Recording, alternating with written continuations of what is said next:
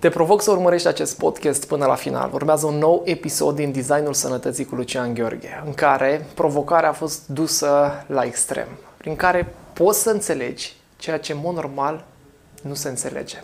Să poți să dai formă la ceea ce, în mod normal, nu se poate da formă. Urmărește acest podcast să vezi ce ai ieșit.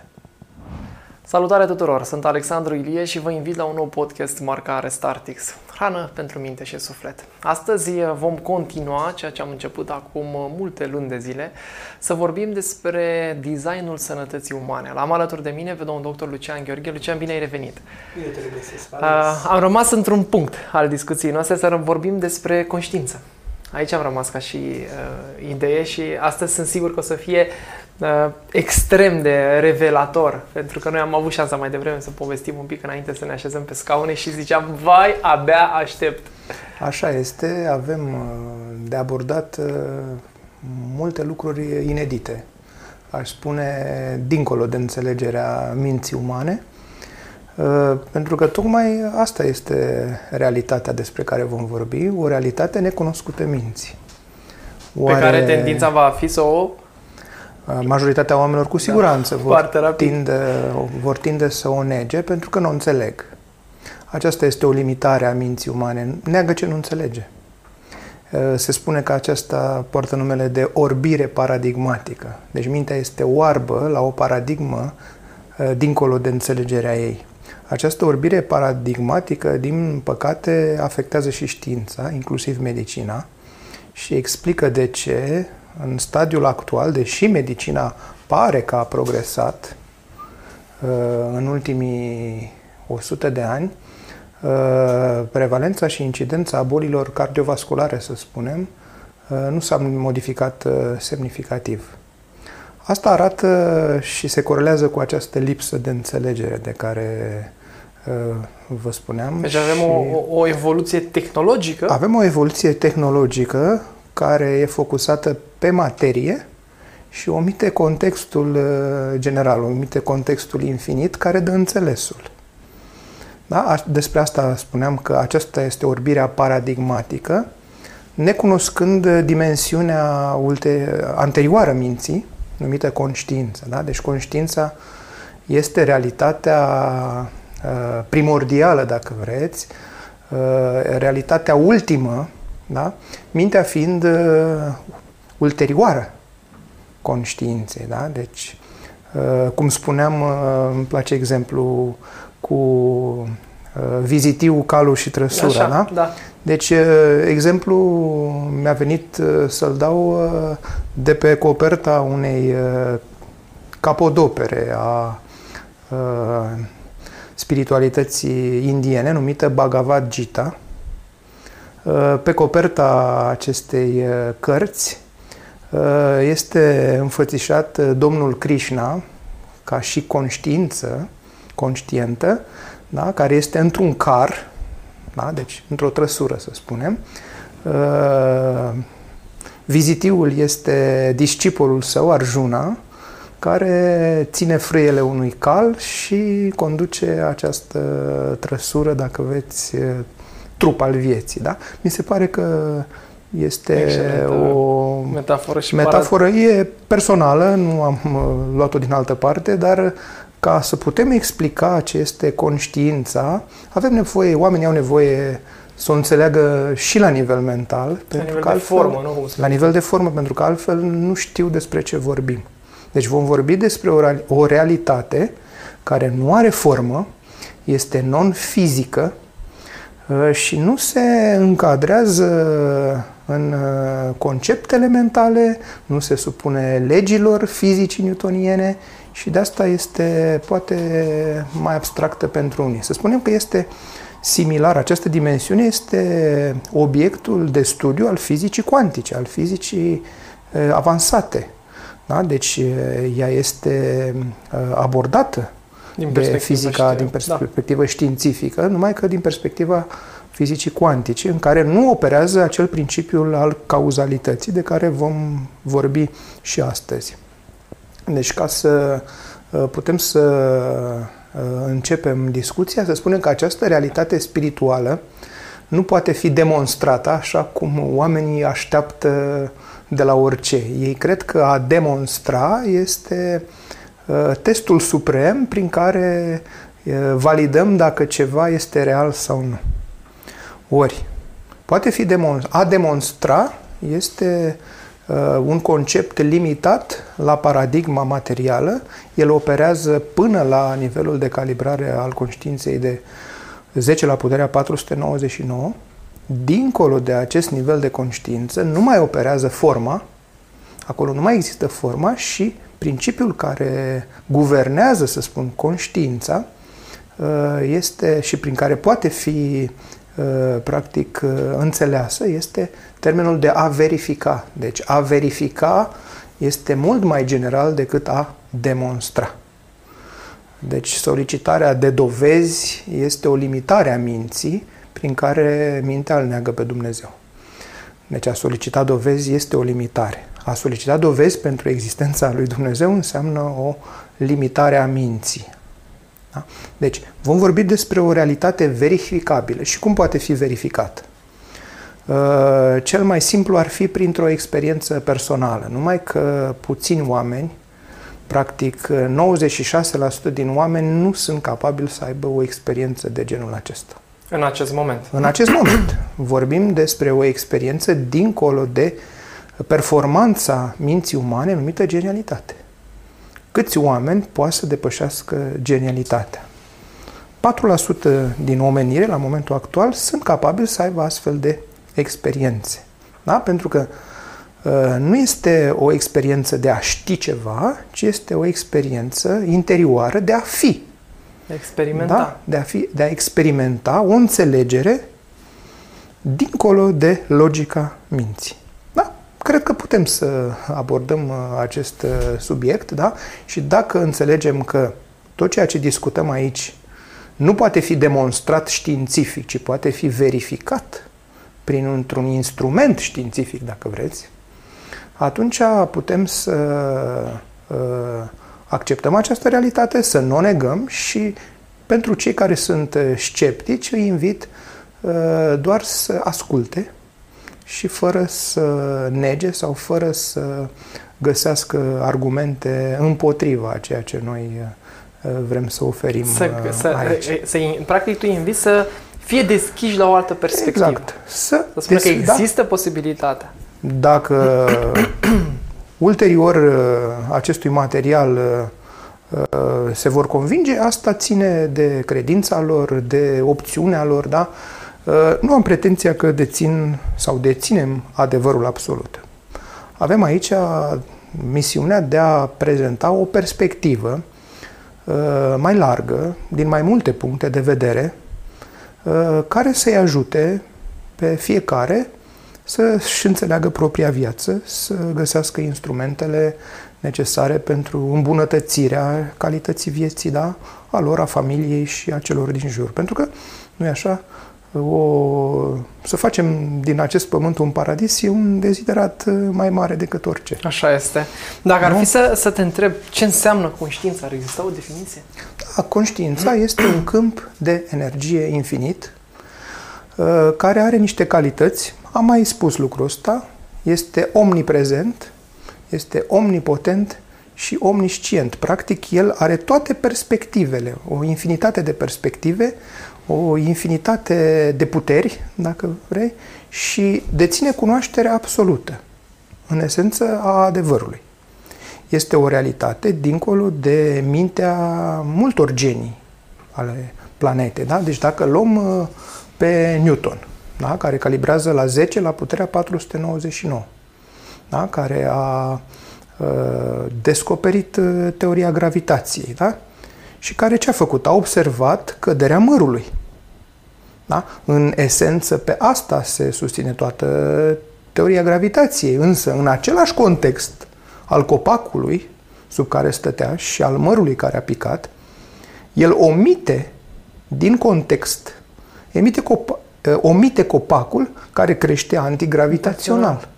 Da? Deci, iată limitarea intelectului chiar și la nivel de geniu. După aceea, îl avem exemplu pe Freud, marele psihanalist. El a descris în mod excepțional mecanismele egoului pe care noi l-am prezentat într-un podcast uh, anterior. Deci el are un merit excepțional de a descrie aceste mecanisme defensive sau mecanisme de apărare da? prin care mintea se apără ca să supraviețuiască, ca să ne dea nouă această iluzie că este reală. Ei, Freud nu a înțeles împotriva cui se apără mintea noastră. El le-a descris perfect mecanismele, da? negarea, proiecția, da? le datorăm înțelegerii lui. Dar a trebuit să vină Young să facă un salt de paradigmă și să uh, fie inspirat să ne arate împotriva cui se apără mintea. Mintea se apără împotriva adevărului și împotriva lui Dumnezeu. Da? Deci acest instrument numit intelect, da? iată, este format din niște constructe, da? deci are niște mecanisme pe care le-am abordat și care sunt destul de dificil de înțeles. Ele trebuie repetate și Revenite repetate. la da? ele, că slavă da? Domnului, de asta avem această secțiune. La, exact, la un, moment dat, la un moment dat pot fi înțelese de oricine. Dar necesită o familiaritate cu ele, până la urmă, cu aceste mecanisme. Deci aceste mecanisme sunt de menținerea unei iluzii de separare, deci practic împotriva divinității. Deci mintea se apără împotriva lui Dumnezeu. Această înțelegere nu a avut-o Freud. A venit uh, Young. Și, bineînțeles, doctorul David Hawkins, care a reușit să recontextualizeze practic toate aceste mecanisme și să le pună chiar pe o hartă, harta nivelurilor de conștiință, care este în esență se suprapune cu harta minții umane, fiind un instrument veritabil de înțelegere a psihicului uman și dincolo de acesta al domeniului spiritual. Deci haideți să mai spunem și Einstein, da? un alt geniu da? al fizicii, 10 la puterea 499, da? Autorul uh, teoriei relativității, da? teoria relativității calibrează la 10 la puterea 460, uh, la începutul uh, secolului 20 au fost discuții într-un cerc mai mare de fizicieni ai lumii, Dirac, Schrödinger, Heisenberg, Planck, Einstein, da? și era o discuție referitor la definirea realității. Da? Și ei s-au împărțit oarecum în pro și contra. Da? Deci, Einstein a fost unul dintre cei care a negat, practic, rolul observației, al observatorului, și nu numai al observației și observatorului, ci și a intenției din spatele observației asupra realității pe care noi o percepem.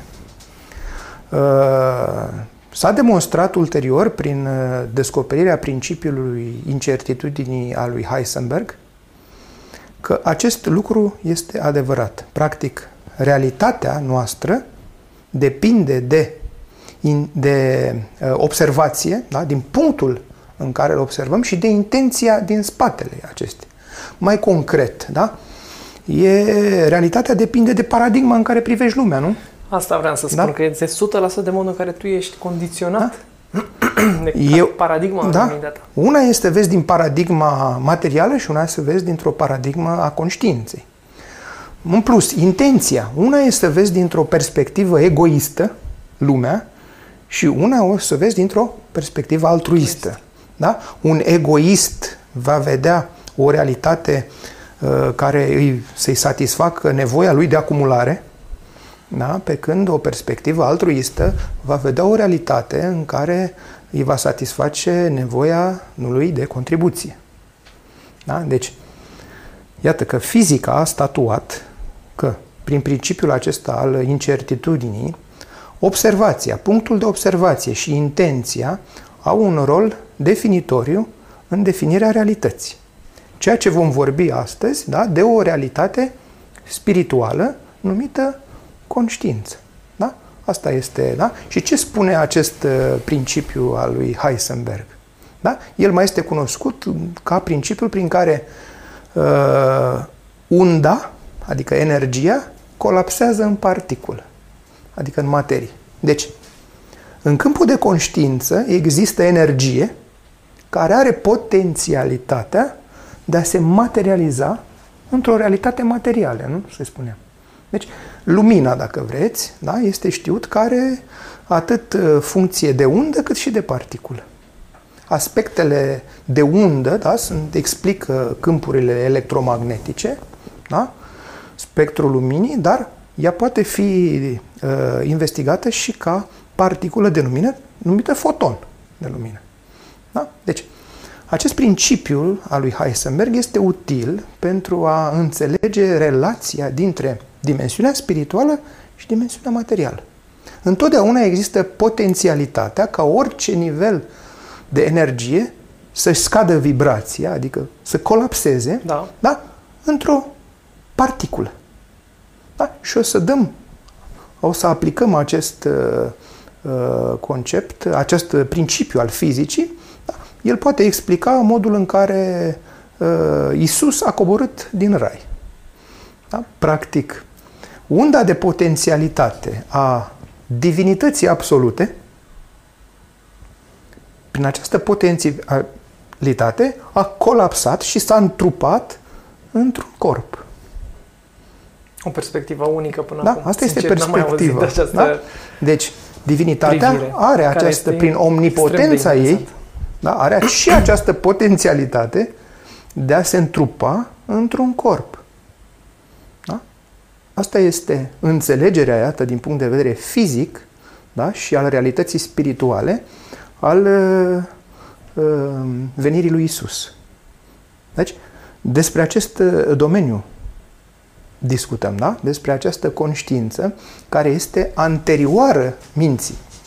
Da? Este o realitate ireductibilă. Dincolo de această conștiință nu mai există nimic.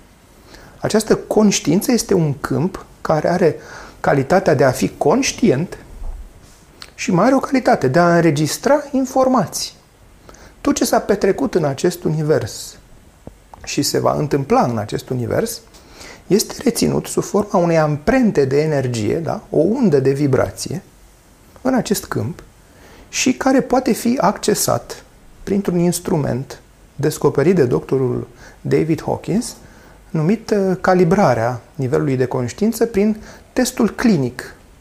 Da? Este Ce un presupune? Test, da? Presupune uh, reacția musculară al, uh, da? presupune doi, uh, două persoane care să calibreze la un nivel mai înalt de conștiință, peste 200 obligatoriu, da? și pe baza acestui test de a vedea dacă musculatura se contractă sau se relaxează, se verifică această colapsare da, a undei de potențialitate din câmp sub forma unui răspuns muscular. Da? Dacă se întărește sau nu se întărește și putem verifica veridicitatea unei afirmații, nivelul de conștiință al unei persoane, dar vom reveni la Asta cred că e un experiment astea, da? pe care poate să-l facă toată lumea acasă. Uh, nu toată lumea, am spus, trebuie să depășească nivelul de conștiință Poate de 200. să facă, nu știu dacă va avea și succes. Uh, răspunsurile pot fi eronate la persoanele care sunt sub 200 nivel de conștiință, deoarece intenția este non-integră. Uh-huh. Da? Deci, Adică acest, nu afla uh, cum o, ce număr o să fie la loto. Exact. Acest, la următoarea uh, va fi numărul 6. acest uh, instrument este un privilegiu, dacă vreți, oamenilor deschiși către spiritualitate și de adevăr, nu oamenilor care sunt centrați în nevoia lor de a avea dreptate. Da? Este o distinție majoră care trebuie făcută. Da? Deci, majoritatea oamenilor au această nevoie de a avea dreptate, da? de a fi corecți, de a fi drepți, da? pe când uh, o dimensiune mult mai înaltă este de a căuta și a revela și de a alinia adevărului suprem. Vom, să, vom uh, clarifica și aceste, acești termeni. Da? Deci, vedeți că am vorbit despre adevăr. Ce este adevărul? Că este foarte greu de înțeles uh, de către mintea care minte. Da? Deci, exact. este un instrument uh, inutil. Da? Practic, uh, mintea e ca un mijloc de transport care te duce până la capăt și de acolo trebuie să iei altceva ca să ajungi în uh, realitatea spirituală. Ori acest, uh, acest altceva este chiar puterea grației divine. Dacă nu ești binecuvântat ca în această viață să accesezi această dimensiune, probabil că va trebui să mai ai uh, răbdare. Da? O virtute de deci, altfel, răbdare. mintea se așteaptă ca adevărul să fie ceva de știut. Da? Evident. Da? Și dacă se poate de demonstrat. Da? De demonstrat, de știut, da? Ori, adevărul nu este o stare de a ști, ci este pur și simplu o stare de a fi, o stare de experiență subiectivă, da? care are anumite calități, are o anumită înțelegere, are o anumită trăire, are o anumită uh, exprimare, da? are niște calități și potențialități dincolo de logica minții umane obișnuite. Da? Și din acest motiv, uh, asta este elementul de înțeles că adevărul nu este o stare de a ști, nu e ceva care poate fi cunoscut cu ajutorul minții, da? e ceva care poate fi trăit. trăit. Da? Experiența este cea care îți uh, arată lucrul ăsta. Da? Noi nu putem uh, accesa adevărul pentru că mintea noastră, am spus, nu e un instrument uh, adecvat și nu poate avea această claritate da? a contextului infinit. Ea se centrează doar pe ce are formă. Da? Și acum, un alt concept necesar a fi înțeles este credința. Da? Toată lumea vorbește despre credință, dar dacă ar fi să o definească, da? fiecare ar vedea altă perspectivă, da? Mai aproape sau mai îndepărtată, sigur nu există o definiție. Da? Tot ce nu are formă nu poate fi definit. Asta este un principiu care ar trebui înțeles. Nu avem de ce să ne chinuim să definim lucruri care nu pot fi definite. Dar totuși se poate da, uh, să spun, un surogat de definiție prin care oamenii să înțeleagă ce este credința. Da? Deci Credința, să spun, este ceva care substituie lipsa de claritate a minții și lipsa unei experiențe subiective directe a adevărului. Și atunci mintea are opțiunea fie să creadă, fie să nu creadă. Da? Deci mintea umană e perfect îndreptățită să creadă într-o realitate divină sau spirituală sau să o nege. Sau să o nege da? Vezi? Pentru că mintea umană este vulnerabilă la greșeală, ea a inventat termenul de necredință sau de scepticism. Și atunci e mai ușor să spui că nu cred da? într-o realitate de frică să nu greșești. da? și atunci și credința și necredința sunt uh, alegeri până la urmă pe care le poate face mintea. Dar cu consecințe diferite. Total diferite, exact. Da? Dar însă și vorbeam, mintea, intelectul, nu are el un instrument prin care să discernă ceea ce este adevărat și ceea ce este fals. Și numeam acest lucru discernământ. Deci, principala limitare a minții umane este incapacitatea de a diferenția adevărul de falsitate.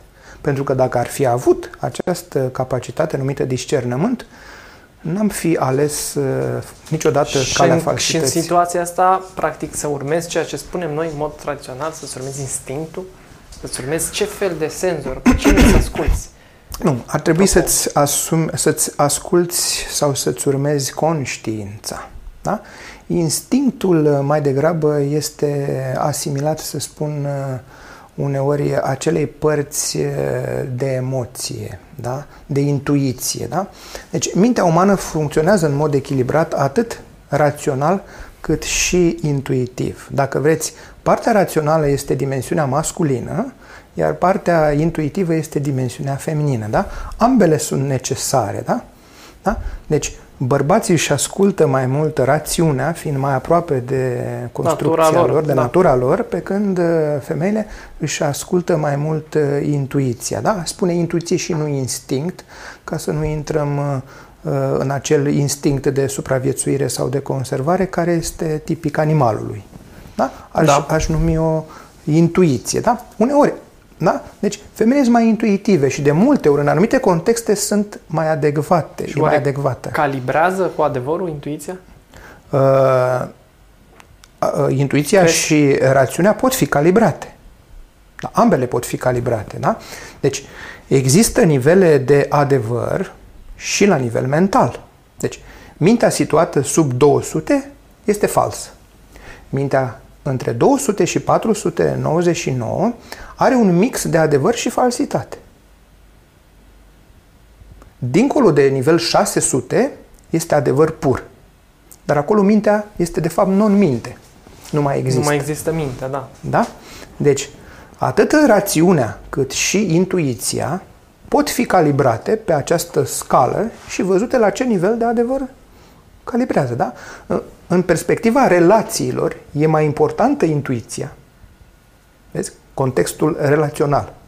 E mai importantă intuiția. Pe când într-un uh, context uh, acțional, da? tipic bărbatului, e mai uh, importantă, Rațiunea. mai mult, prevalează mai mult rațiunea de multe ori. Da? Deci, atât rațiunea cât și intuiția sunt adecvate mai mult sau mai puțin în funcție de context. Da? Deci vorbeam de credință, da? Și revenind la acest termen, putem să o numim ca fiind o convingere sau fiind o încredere sau chiar o certitudine în realitatea divină sau în realitatea spirituală, dincolo de minte. Deci, vedeți, a avea convingere. Hai, parcă aș crede, nu? A avea încredere e un nivel mai înalt. A avea certitudine înseamnă deja a avea experiență. De fapt, aici se termină credința. Când începe certitudinea? Când ai certitudinea experienței directe, nu mai ai nevoie să crezi. Da? De exemplu, uh, când nu știai să conduci mașina, da? puteai să spui că cred că pot să o Eu conduc. am încredere că o da? să pot să conduc, corect. După ce ai început să o conduci, mai ai nevoie să crezi? Categoric nu. nu mai ai nevoie Știi. să crezi, da? Deja ai avut experiența. Deci ai certitudine. Vedeți? Deci credința este, să spun, o tranziție care ajută mintea să depășească nivelul uh, genialității și să aibă uh, certitudinea unei experiențe care să-i confirme pentru totdeauna, în mod iremediabil, da? certitudinea existenței unei realități dincolo de ea, infinit mai potente, infinit mai mărețe, da? de care intelectul nu e conștient. Și atunci, în momentul ăla, mintea, ego-ul se smerește. Uh, credința calibrează, credința spirituală calibrează la nivelul de 535, nivel de conștiință. La nivelul 540 este nivelul smereniei sau nivelul uh, compasiunii, în care este, uh, se obține claritatea percepției. În momentul în care tu ai claritate a ceea ce vezi, mai ai nevoie să crezi ceva? Deci, intelectul e ca și cum ar vedea printr-un ecran uh, mat. Asta e starea lui. Starea Chiar de și, da? Chiar și nivelul de genialitate, da? El nu vede realitatea dincolo de el, da? Deci putem spune că e într-o stare de confuzie. Când dobândește această claritate, deci vedeți că se focusează acea lentilă și imaginea devine clară și este revelată această trăire a, spirituală, experiența asta directă, da? sub diverse manifestări, da? atunci nu mai ai nevoie să crezi. Ai certitudinea da. că există uh, Dumnezeu. Deci, Momentul în care se termină credința, e început da? Deci avem nevoie de credință până la un punct, dar ea e necesar a fi depășită prin experiență directă și atunci uh, credința rămâne în urmă. Deci Gandhi spunea foarte frumos, uh, citeam într-un paragraf de-al său, spunea că nici chiar votul unanim al întregii umanități împotriva mea, deci iată votul unanim împotriva lui, nu m-ar putea face să-mi schimb credința că ceea ce am auzit eu nu e vocea lui Dumnezeu. Deci, iată, o stare de certitudine absolută, de neclintit, care pare din perspectiva minții nebunie, nu? Clar. Să o spunem. Bă, ăla e nebun. Da? Și un Despre ban, ce vorbește? Noi să... nu înțelegem nimic. Toată lumea vorbește ăla, cu Dumnezeu, nu ăla și vorbește invers. despre Dumnezeu. Nu. Deci Dumnezeu trebuie să fie înțeles ca o energie a tot uh, potentă, a tot creatoare, da? care este sursa existenței și a vieții noastre. Deci, cu alte cuvinte, credința este, de fapt, un instrument prin care poți Exact. ajunge la conștiință. Pentru mintea care nu a dobândit claritate Tate. și nu are certitudinea unei experiențe, oricare ar fi, Știi de ce Da? am spus asta? Pentru că mă gândesc acum din perspectiva aceasta cristică. Că totuși Iisus a vorbit foarte mult despre credință. El de fapt vorbea despre acest vehicul pe care îl- l-a împins și de 2000 de ani împins în continuare către oameni cu care se pot ridica către Dumnezeu. Deci vom aborda pe Isus probabil într-un podcast că e prea frumos uh, domeniu și acolo vom uh, clarifica exact aspectele de pe, despre care tu vorbești. Da? Dar până atunci avem nevoie să înțelegem un pic această conștiință ca să avem reperele despre ce vorbim. Să dăm o formă la Da? ceva ce nu poate, Uh, exact. ce nu poate fi cadrat. Da? Acum, vezi? Uh, Credința, să concluzionăm, da? Substituie uh, lipsa de claritate a minții dincolo de realitatea materială și substituie inclusiv lipsa unei experiențe directe. Cine a trăit o experiență uh, spirituală de sincronicitate, da? minim măcar, nu poate să nege că dincolo de minte nu există o realitate adevărată.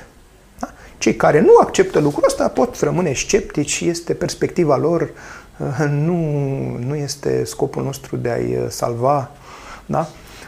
Pentru că, în esență, da, toată această lume este un conglomerat al tuturor acestor minți, a tot a Întregului acestor uh, potențial, cum egouri, tu da? ai spus, da? la a final. unui întreg potențial și uh, lumea are propria ei capacitate de a se autovindeca până la urmă. Da? Nu este scopul nostru să salvăm lumea sau să o vindecăm. Da? Asta vreau să se înțeleagă foarte clar. Noi putem să dăm niște perspective, putem să dăm niște instrumente pe care le aducem aici în discuție, dar fără puterea acestui câmp de conștiință sau a grației divine, uh, oamenii nu pot să facă saltul în această realitate. Da? Da? Bun. Deci eh, am vorbit practic de o realitate spirituală care depășește înțelegerea acestei realități materiale în care noi eh, eh, ne-o creăm, ne-o, eh, ne-o proiectăm, de fapt. Exact. cred că Uh, Termenul ăsta e mai corect. degrabă. Această realitate materială este limitată uh, și la nivelul ei operează fizica clasică a lui Newton.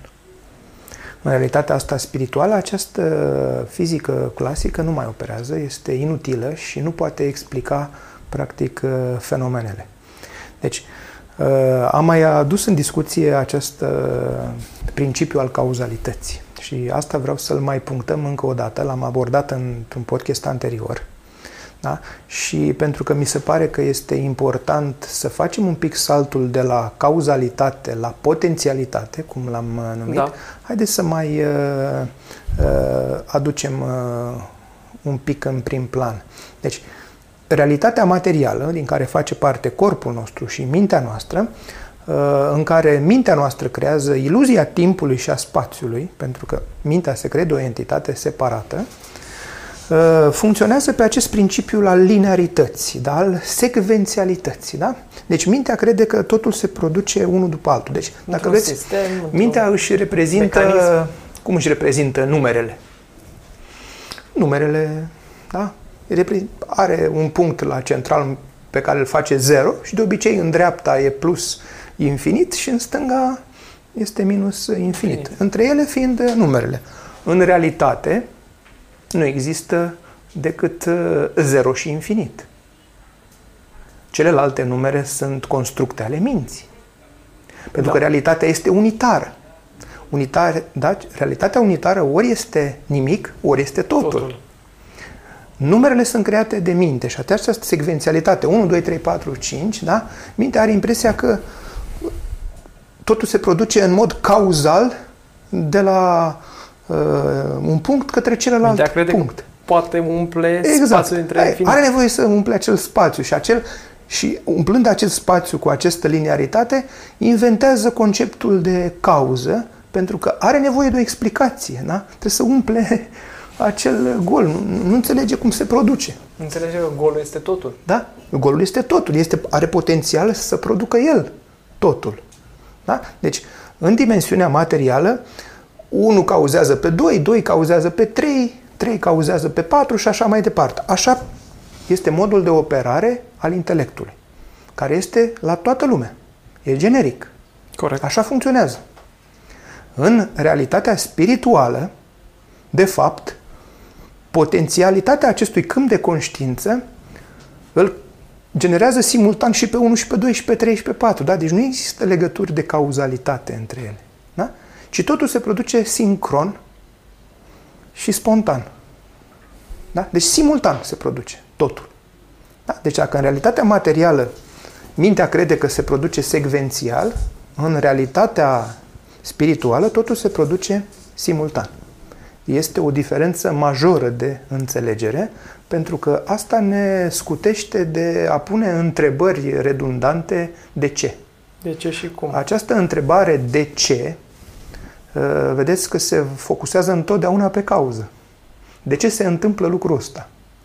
Este o întrebare bună până la un punct, dacă nu persistăm în ea. Pentru că ea se focusează de fapt pe problemă și omitem soluția. Deci întrebarea de ce nu este cea mai adecvată. Dacă ești într-o criză de viață și spui întrebarea de ce mi se întâmplă mie lucrurile astea, mintea îți va oferi o mie de scenarii. Și te va înlănțui în problemă. 100%. Da? În loc să pui întrebarea cum aș putea să ies din această situație care este mult mai bună.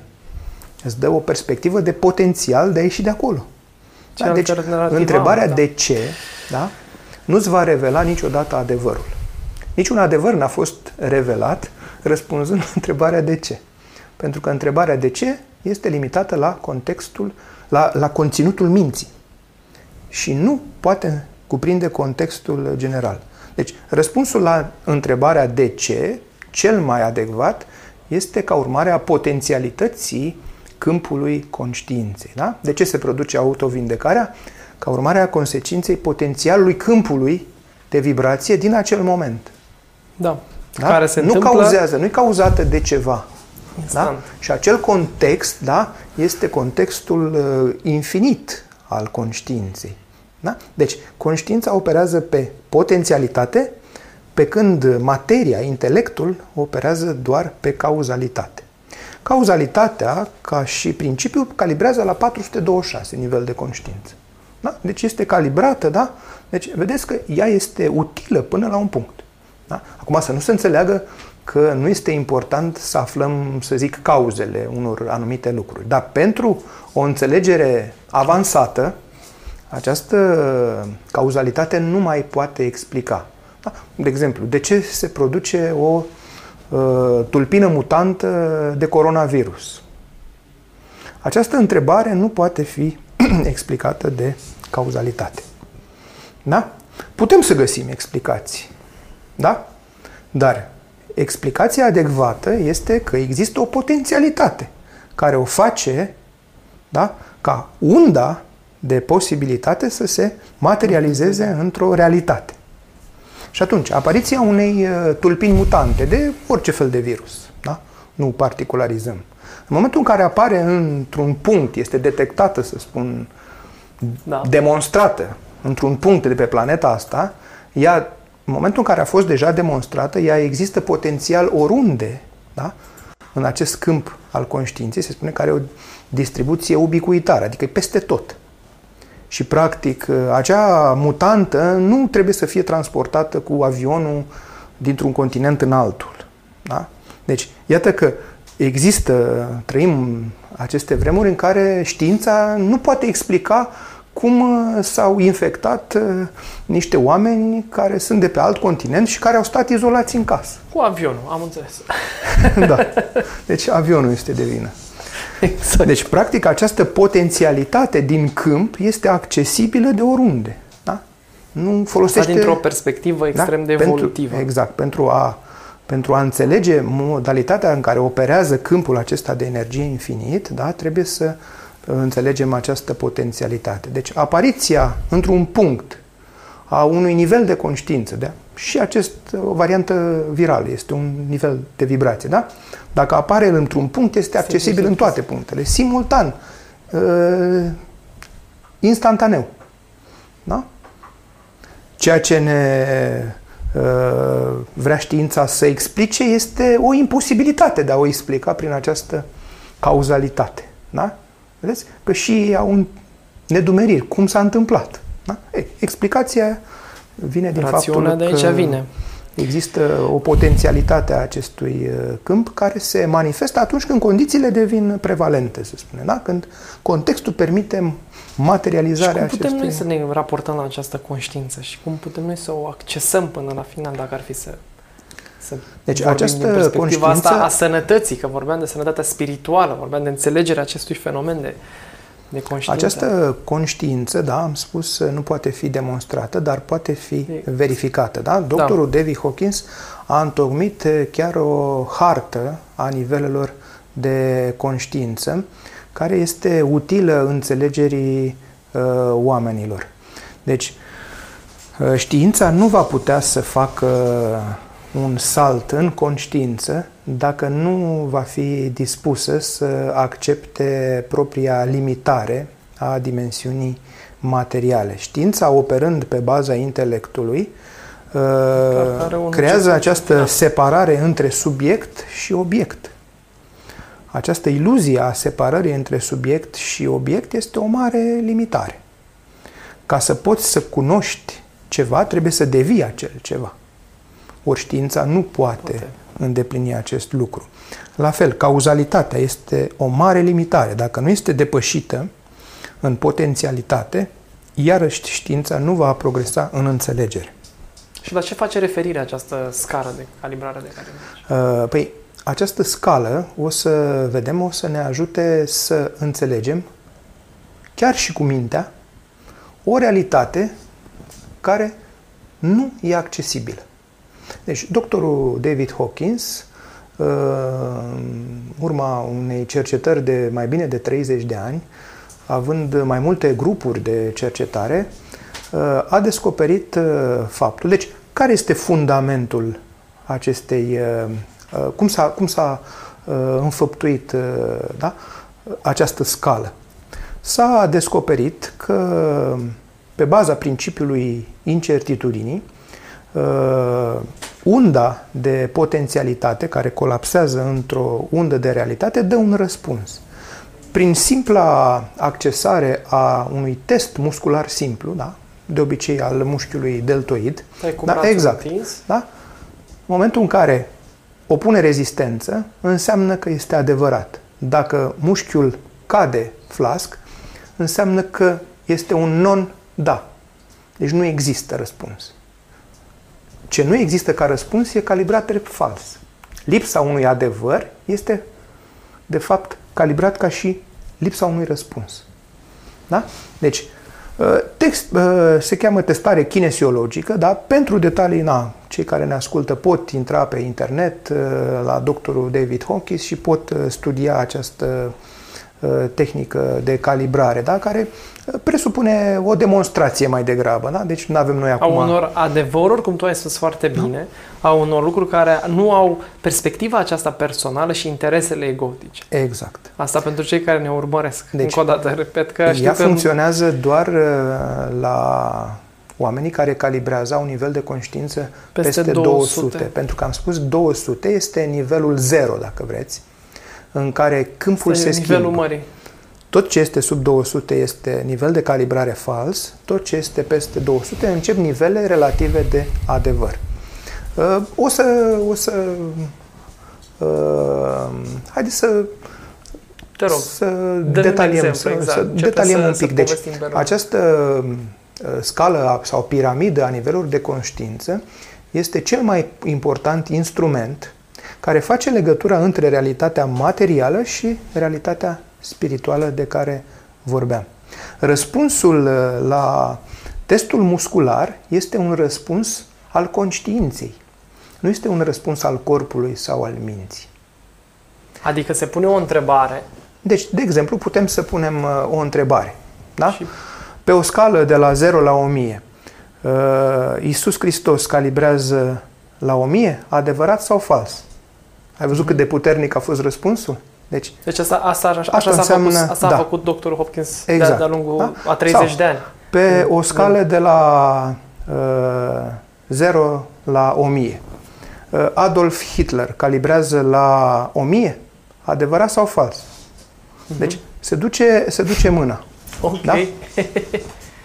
Asta e un lucru deci, care poate să-l facă uh, orice persoană care calibrează peste 200. Care, da? Știu că tu îmi povestise că s-au făcut nenumărate experimente, inclusiv la, uh, cum se spune, la orb, tocmai ca să nu mai verbalizez, da, pentru deci, că mintea intervine exact. instant și spune, ai mă, cum că eu am da, auzit deci, și eu țin Eu, casă. practic, uh, vreau să calibrez ceva, da? Deci, eu uh, îmi mențin în conștiința mea acel uh, obiect, acel imagine sau persoană, da?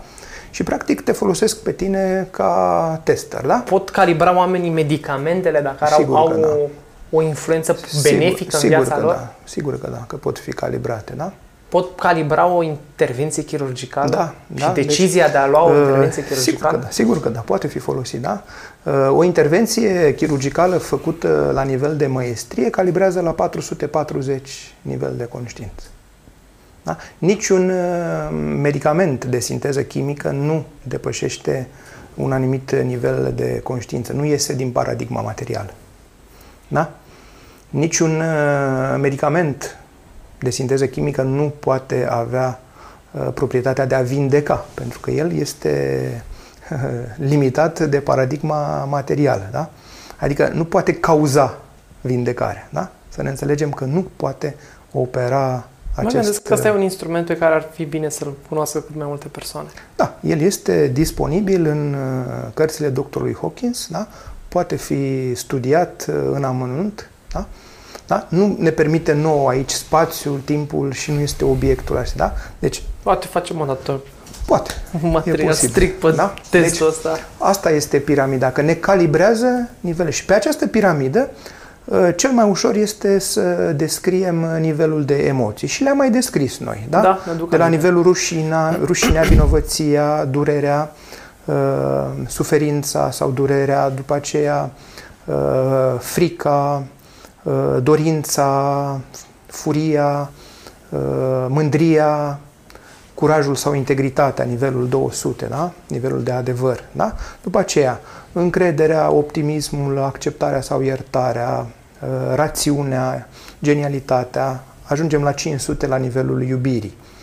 Uh, recunoștința la nivelul 510, uh, eroismul 520, 535 credința spirituală, 540 compasiunea, bucuria, autovindecarea. Da? 570 este nivelul sfințeniei sau extazului spiritual, 600 nivelul păcii, 700 nivele de iluminare, Uh, o mie nivelul conștiinței lui Isus, Buddha, Krishna, 50 de mii nivelul arhanghelilor, Dumnezeu 10 la puterea infinită. Da? Deci, doctorul Hawkins le-a uh, dispus pe o hartă logaritmică pentru că e mai ușor de înțeles, pentru că altfel în spațiu ar fi fost uh, prea mare și practic aceste nivele de conștiință ne dau perspective diferite asupra vieții. Da? Uite, putem să luăm uh, pentru exemplificare. Uh, care este perspectiva uh, divinității și care este modalitatea de rugăciune a persoanelor din aceste paradigme diferite. Da? Deci, haideți să luăm perspectiva oamenilor care calibrează sub 200 nivelul de conștiință. Ok. Da? Deci omul uh, sub Cum 200... se pot ident- auto-identifica, da. practic. Da? Uh, pentru oamenii aceștia, uh, aflați de fapt în ignoranță, da? Dumnezeu este perceput ca un Dumnezeu al fricii. Da. Da? da? Se și spune frica de Dumnezeu. Ori, în esență, Dumnezeu este iubire. Și pe harta aceasta de calibrare vedem că tot ce este în dimensiunea dincolo de 500 este iubire, bucurie, compasiune, pace, lumină, nici de cum frică. Frica este undeva la 100 nivel de calibrare. Deci acești oameni percep divinitatea cu teamă. Da? Și atunci rugăciunea lor, da? ei avându-se în teamă și în insuficiență și în lipsă, da? Rugăciunea lor este Doamne, dă Doamne, dă da? Pentru că nu am destul, da? Am spus că dorința, nivelul dorinței, semnifică lipsă. Și celor care le lipsește, este pregnantă dorința de a avea ce le lipsește, nu? Da? Și atunci, un Dumnezeu, ei percep un Dumnezeu al fricii și se roagă către El, Doamne, dă da? Asta e perspectiva. Deci asta este o perspectivă... Frecvent întâlnită.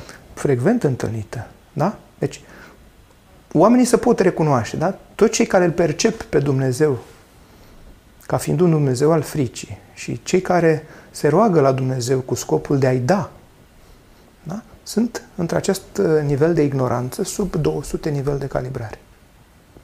Majoritatea oamenilor, din păcate, aici se află. Da? Un Dumnezeu al fricii, un Dumnezeu răzbunător, undeva perceput acolo în ceruri, da? stând tot timpul sub amenințarea că ne va pedepsi. Ori, în realitate, lucrul ăsta nu este adevărat. Dacă ne ridicăm pe nivelul de conștiință și depășim 200 nivelul de conștiință, calitatea câmpului de energie se schimbă. Spuneam că din negativ își schimbă în pozitiv, da? Sunt, încep nivelele Peste de, nivelul mării, da? cum spuneam. Da?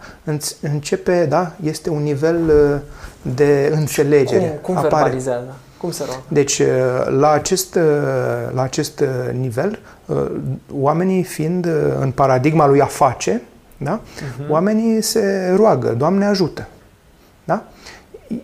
Dumnezeu este văzut mai degrabă neutru, da? din perspectiva unui intelect rațional. Da? Un intelect rațional nu proiectează un Dumnezeu al fricii, da? ci un Dumnezeu rațional care mm, este optim, să spunem. Da? Nici, nici pe frică, nici pe iubire, da? Deci ăsta este intelectul. E o poziție echilibrată, până la urmă, da? El, fiind în paradigma aceasta între 200 și 500, are nevoie să facă. Omul are nevoie să înfăptuiască ceva, da? Crede că acțiunea este cel mai uh, important drive, da? da? Și atunci uh, are nevoie, Doamne ajută-mă, da? Doamne ajută-mă să înfăptuiesc lucrul ăsta, Doamne ajută necredinței mele, vezi? Că aici operează credința, necredința, da? Doamne ajută. De? E o exprimare frecventă și aproape um, da, putem să asimilăm că acești oameni sunt uh, pe un nivel de echilibru, să spunem. Da, da? mă gândesc că totuși sunt și aici o categorie mare de oameni în care ne sunt, putem regăsi. Sunt. Da. Cerul lui Dumnezeu să da. te ajute să faci da. ceva, să treci uh, peste ceva. Practic recunoști neputința uh, de a înfăptui singur. Exact. Da? da, vezi, cei care își arogă meritele dau dovadă de omnipotență. Da? Deci, mândria este nivelul omnipotenței, da? În mod uh, eronat, mintea își atribuie ea meritul uh, unei acțiuni reușite, să spunem. Da. Da? Pe când, uh, în realitate, ar fi să fim recunoscători că ni s-a permis uh, să avem o astfel de experiență și atunci e nivelul recunoștinței, care e la nivelul 510. Da? Deci oamenii care depășesc cum se roagă, practic, nivelul, eu... deci dincolo de nivelul 500, da? dincolo, după ce am depășit uh, intelectul, deja suntem într-o realitate spirituală și atunci cei care au uh, avut o experiență de genul ăsta uh, nu se pot uh, ruga decât Doamne, facă-se voia Ta. Da? Doamne, îți sunt recunoscător pentru înțelegere. Doamne, mă aliniez mulțumire, voinței tale da? Permanent. Cu, cu mulțumire și recunoștință. Pentru orice da? Deci, ai în acel moment. Vedeți? Iată, doar din perspective diferite ale scalei de conștiință, da, putem avea de la Doamne dă-mi, la Doamne ajută, la Doamne îți mulțumesc, Doamne facă-se voia Ta, amin sau, uh, da, uh, Chiar Doamne că vezi, uite, amin este de fapt așa să fie, da, nu? Amin, da. Este o acceptare. Da, el practic, uh, Total. cuvântul acesta este o, o mantră, da, care uh-huh. Este de fapt o formă de absolut, da?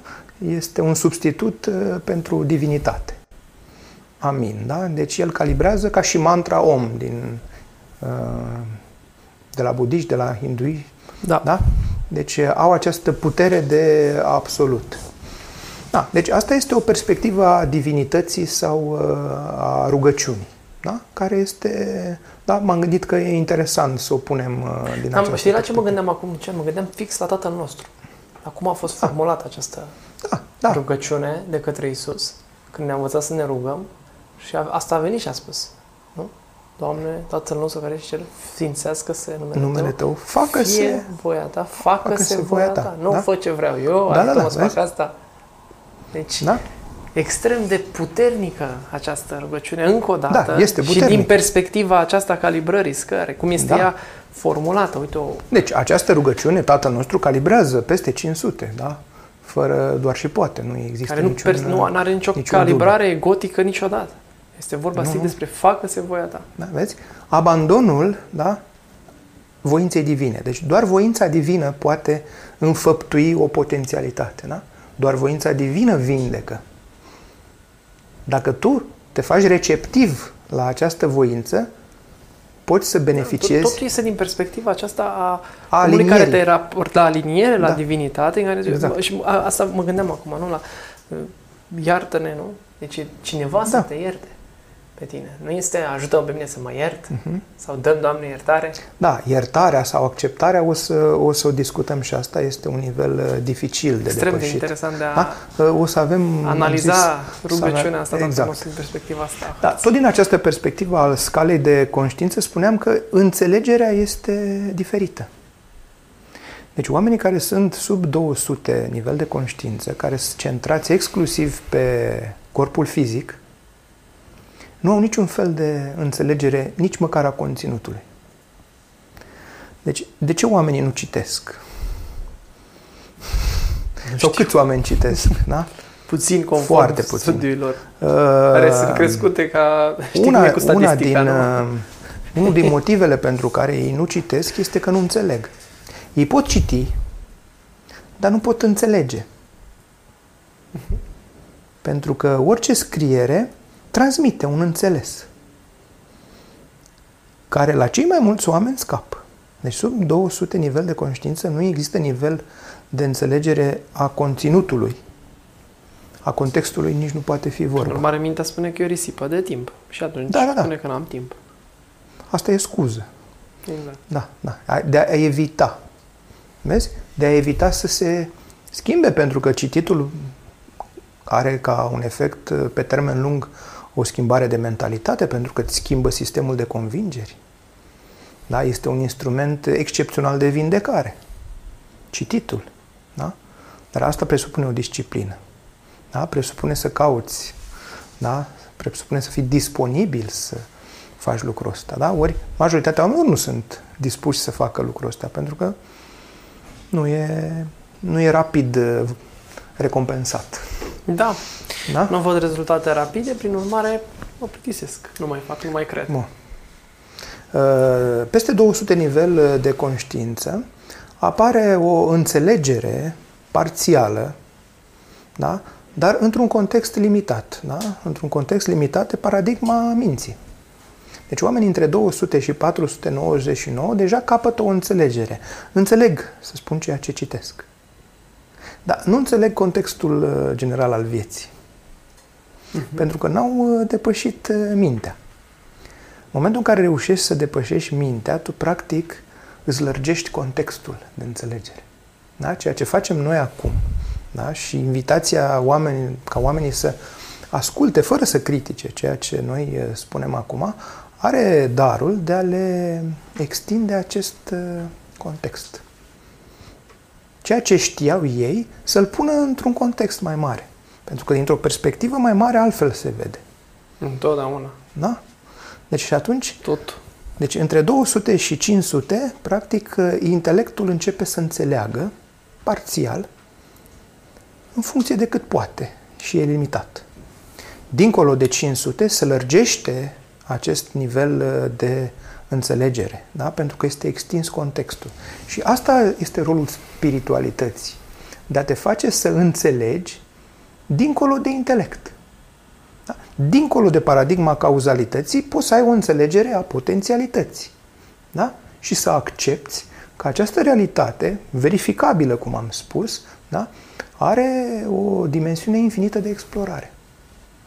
Dincolo de 600 nivel de conștiință, când nu mai există deloc minte, și o să revenim la nivelul ăsta, pentru că aici este moartea egoului, practic, dispare orice formă, da? conținutul este, de fapt, depășit ca iluzie și de acolo este revelat un context infinit. Practic este nivelul păcii. De asta este și spus nivelul păcii. Acolo nu mai este niciun conflict. Că nu există niciun subiect și vreun obiect. Da? Nu e nicio dualitate. Bine, rău, bun, nebun, da, cald. Pacea este un da? nivel superior Da, de deci- dualita- dualități. Exact. Dincolo de dualitate este unitatea. Unitatea este realitatea conștiinței despre care vorbim, unitatea lui Dumnezeu. Yoga înseamnă, de fapt, același lucru, unitate. Da? De asta uh, este foarte important de măcar această perspectivă și a faptului că odată cu nivelul de conștiință se schimbă înțelegerea. Da? Înțelegerea de la obiectiv devine mai degrabă subiectivă. Da? Și atunci, vedeți, și știința, dacă poate să facă acest salt spre dimensiunea aceasta a conștiinței, va deveni o știință a conștiinței. Iar doctorul David Hawkins asta a pus bazele unei științe clinice a conștiinței prin care, din perspectiva acestei înțelegeri mai ample, putem să recontextualizăm și să înțelegem bolile. Putem să înțelegem orice fenomene. O să mai dăm uh, niște exemple de genul ăsta, da? Bun, dacă vreți, hai să, dacă am făcut perspectiva rugăciunii, perspectiva uh, înțelegerii, hai să facem și perspectiva timpului. Ok. Că și asta... Știu că povesteam într-un podcast la un moment dat de aducerea da, da. viitorului. Deci, în uh, prezent. uh, practic, uh, timpul, dacă îl punem în contextul infinit uh, al conștiinței, el, uh, de fapt, este, nici nu, Nu există. există. Da? Exact. Uh, Conștiința operează într-o dimensiune eternă, care nu are început, nu are sfârșit. Timpul este un construct al minții. Mintea spune că în momentul în care noi ne-am născut, este momentul nașterii și noi operăm până în momentul morții.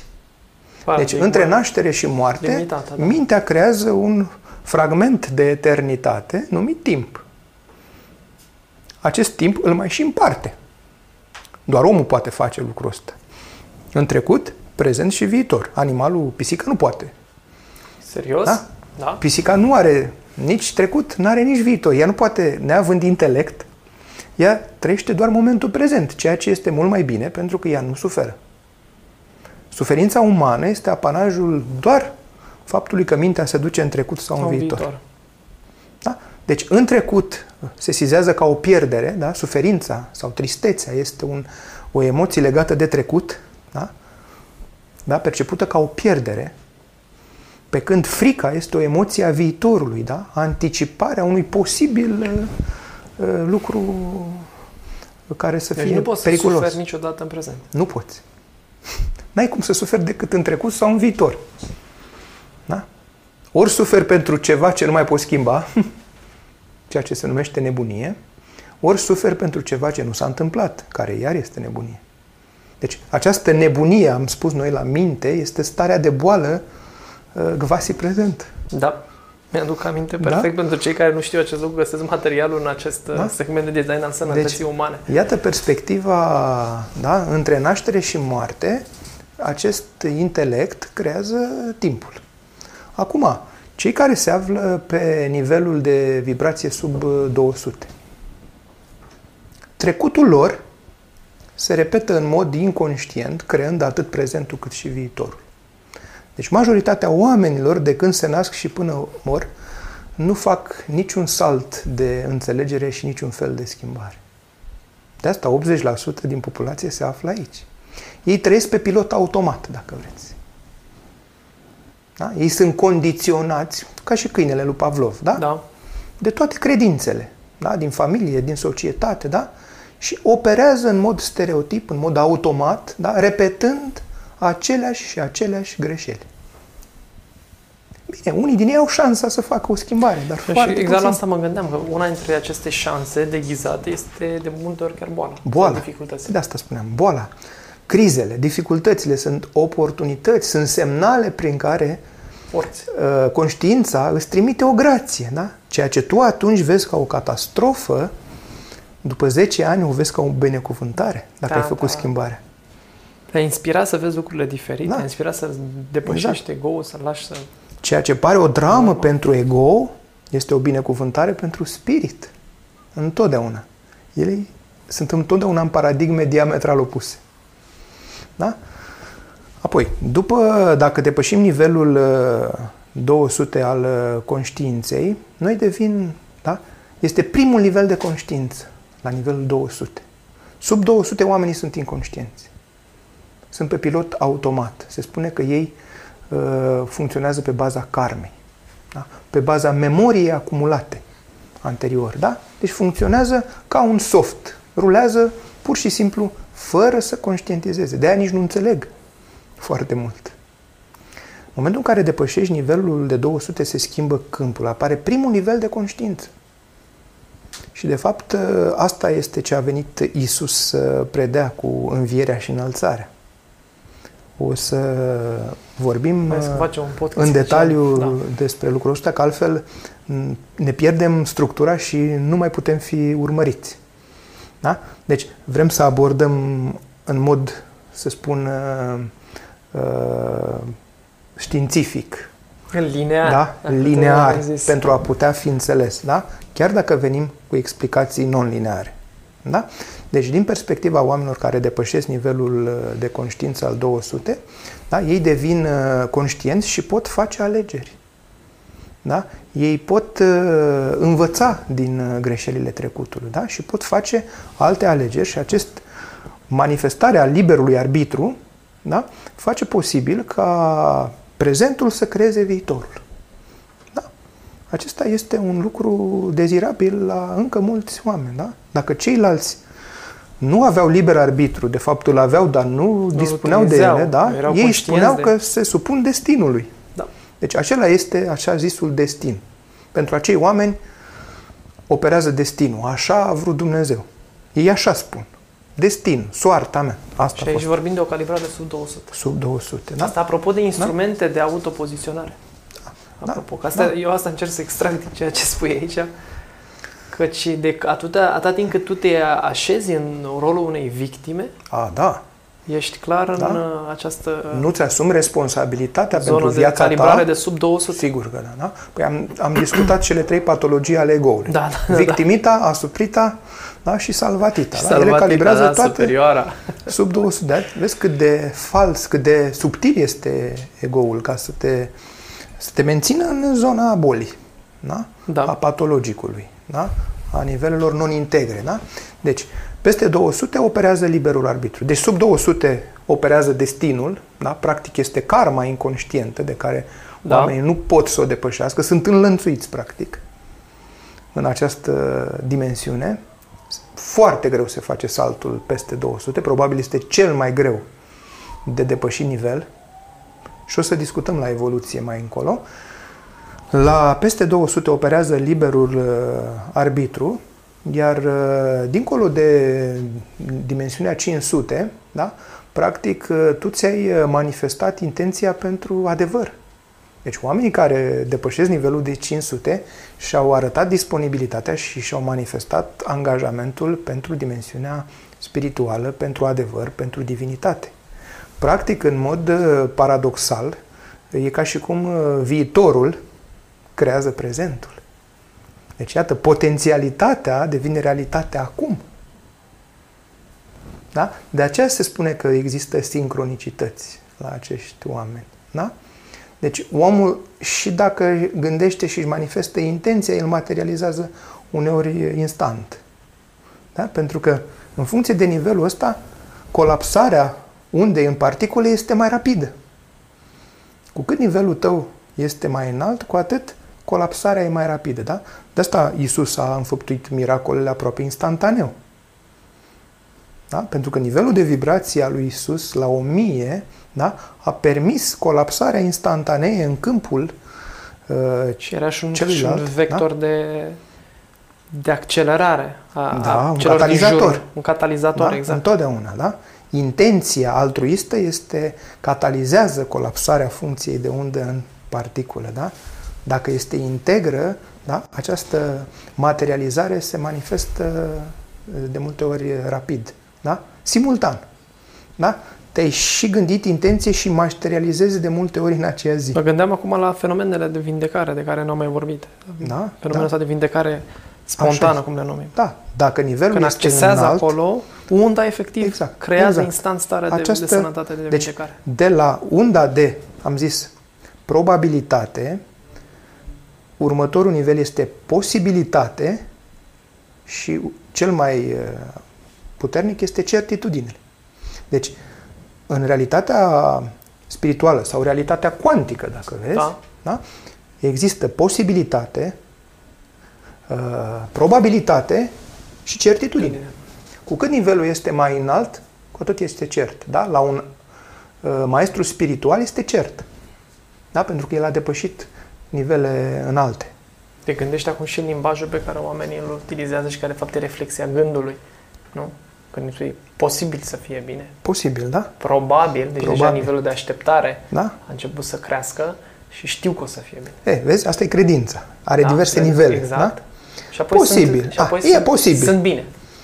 Cert, cei care au depășit o boală considerată incurabilă Da. au certitudinea că e posibil. Păi ei nu mai poți să-i, uh, să-l zdrunci în grân, da? O să vină acel Da? vot Are unanimitate, certitudine, nu? exact. Al tuturor. El nu mai poate, da? Poți, poți să îi aduci orice argumente că el nu poate să mai fie, nici nu mai are cum. Când ceva devine experiențial, nu mai are nevoie de a fi înțeles cu mintea. Da? Exact. Depășește credința și atunci devine certitudine. De asta practica este mult mai importantă ca teoria. E, sigur, întotdeauna. Iar că Am, pentru- ambele sunt importante. Sunt foarte importante. Am- Dar asta pentru că- apropo de experiment Exact. versus E- știință. Prin practică, Înțelegere versus exact, trăire. practica ce face? Uh, Te ajută să înțelegi la un alt nivel mai înalt. Acea înțelegere, dacă o recontextualizezi în trecut, dai un alt înțeles trecutului și capeți o nouă înțelegere Deci- care te ajută să înțelegi și mai mult. Deci, din aproape în aproape se face această înțelegere. Excelent. Este revelată pas cu pas această înțelegere. Da? Și, de fapt, este expresia grației sau inspirației în realitate. Mintea crede că ea înțelege. Nu, este, de fapt, o dezvăluire a norilor. Exact. Da? O înțelegere pur și simplu spontană, care nu, nu-i meritul minții. Da? E faptul că tu te-ai aliniat adevărului și căutării adevărului. Da? Și atunci e, reușești să... Da? Iar peste nivelul 600 al uh, conștiinței, tu practic uh, transcenzi iluzia timpului. Și atunci, practic, tu ți-ai anulat și ți-ai ars toată karma.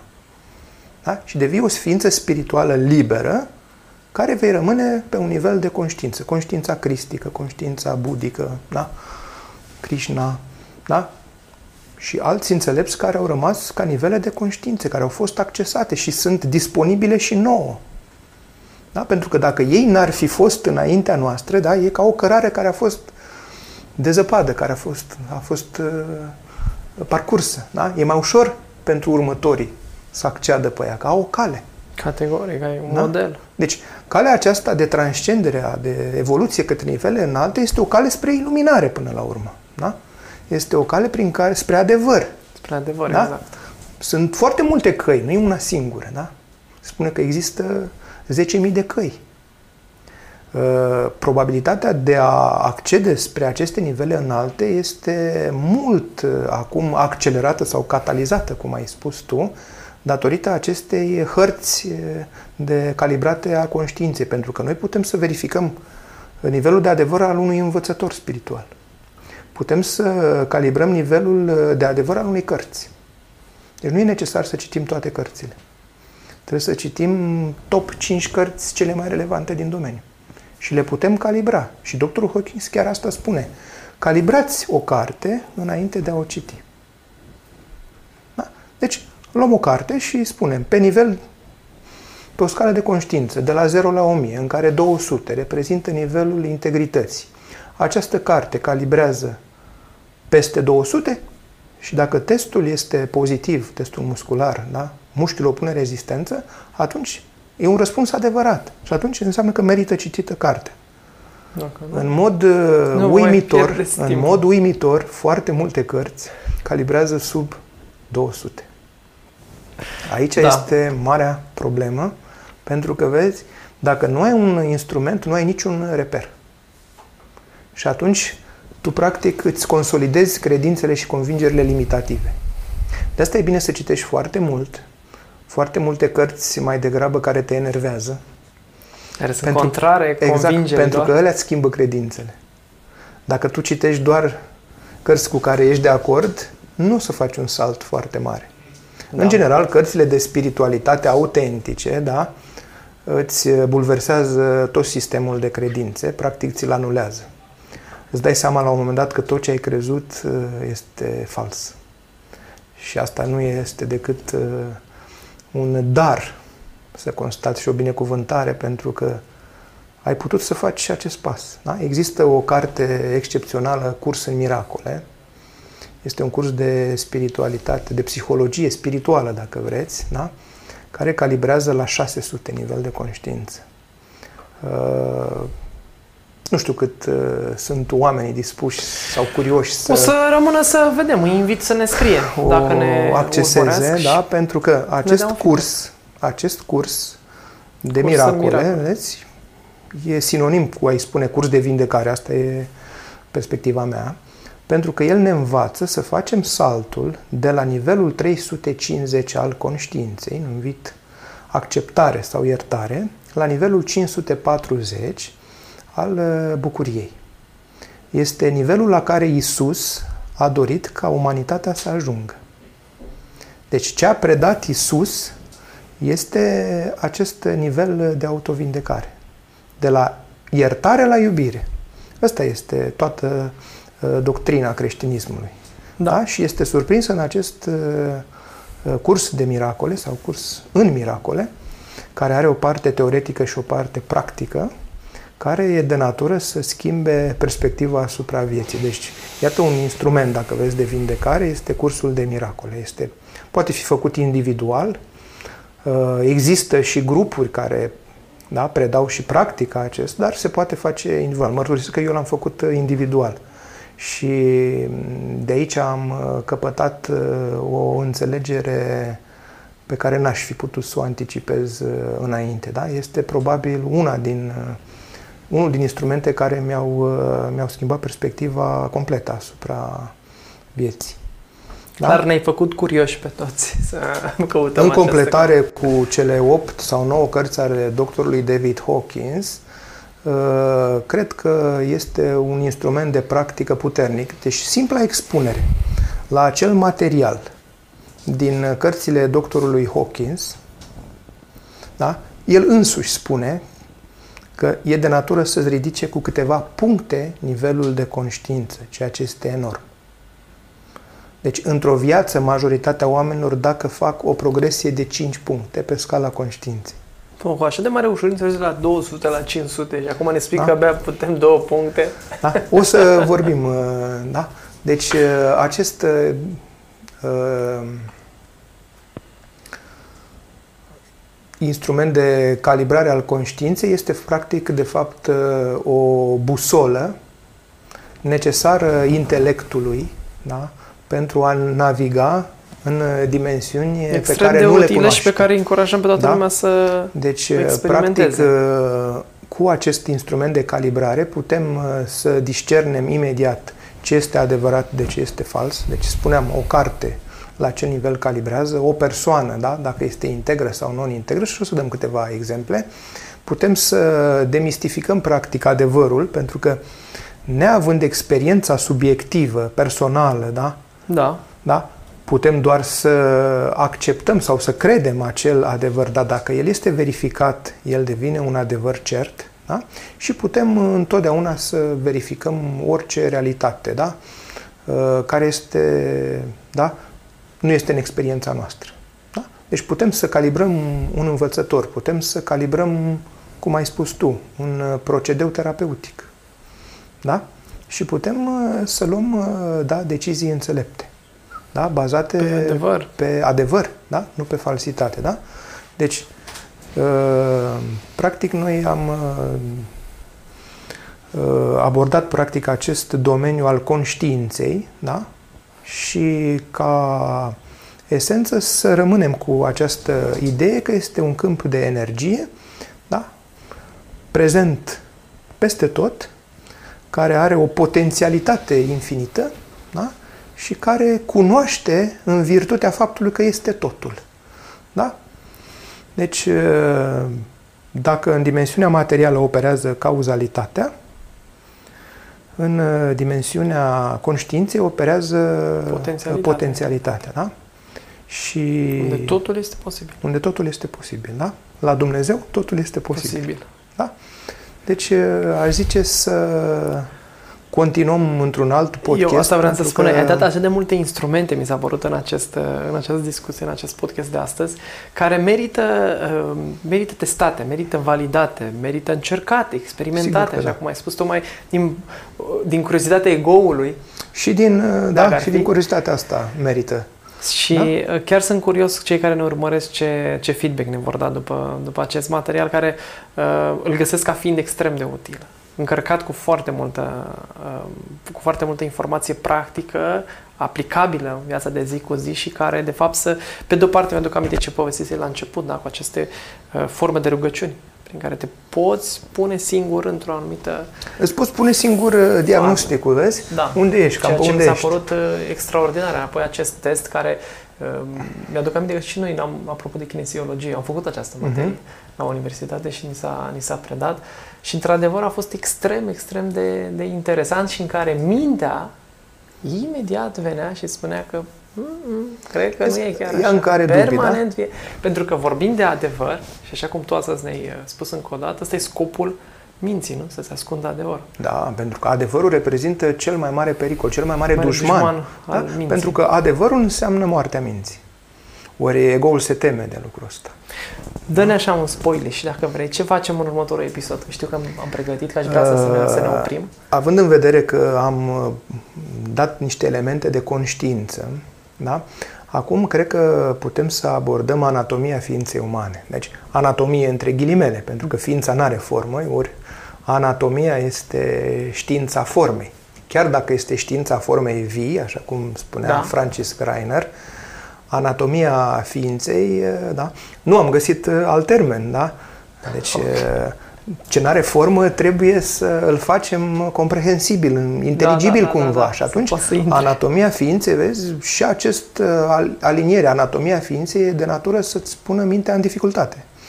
Așa este. Așadar, da? Vezi că ea nu poate, să trece, nu poate să treacă acolo, nu, nu, nu poate nu, să înțeleagă. Are reprezentație. Exact, da? Și atunci anatomia ființei și karma, da? Cred că fac subiectul uh, următorului podcast care uh, vor completa acest uh, ansamblu și această dimensiune spirituală a sănătății. Excelent, îți mulțumesc foarte mult. Da? Abia aștept și pe voi să ne spuneți cum, uh, cum vi s-a părut acest material de astăzi, care ar fi lucrurile pe care ați vrea să le întrebați pe domnul doctor Lucian Gheorghe și uh, care ar fi poate temele pe care ați vrea în viitor să le mai auziți aici abordate în podcastul uh, Restartix. Eu sunt Alexandru Ilie. Lucian, încă o dată îți mulțumesc pentru și timpul acordat. Alex, și să ne revedem pe curând. Exact, asta vreau să răspund tuturor. Pe curând.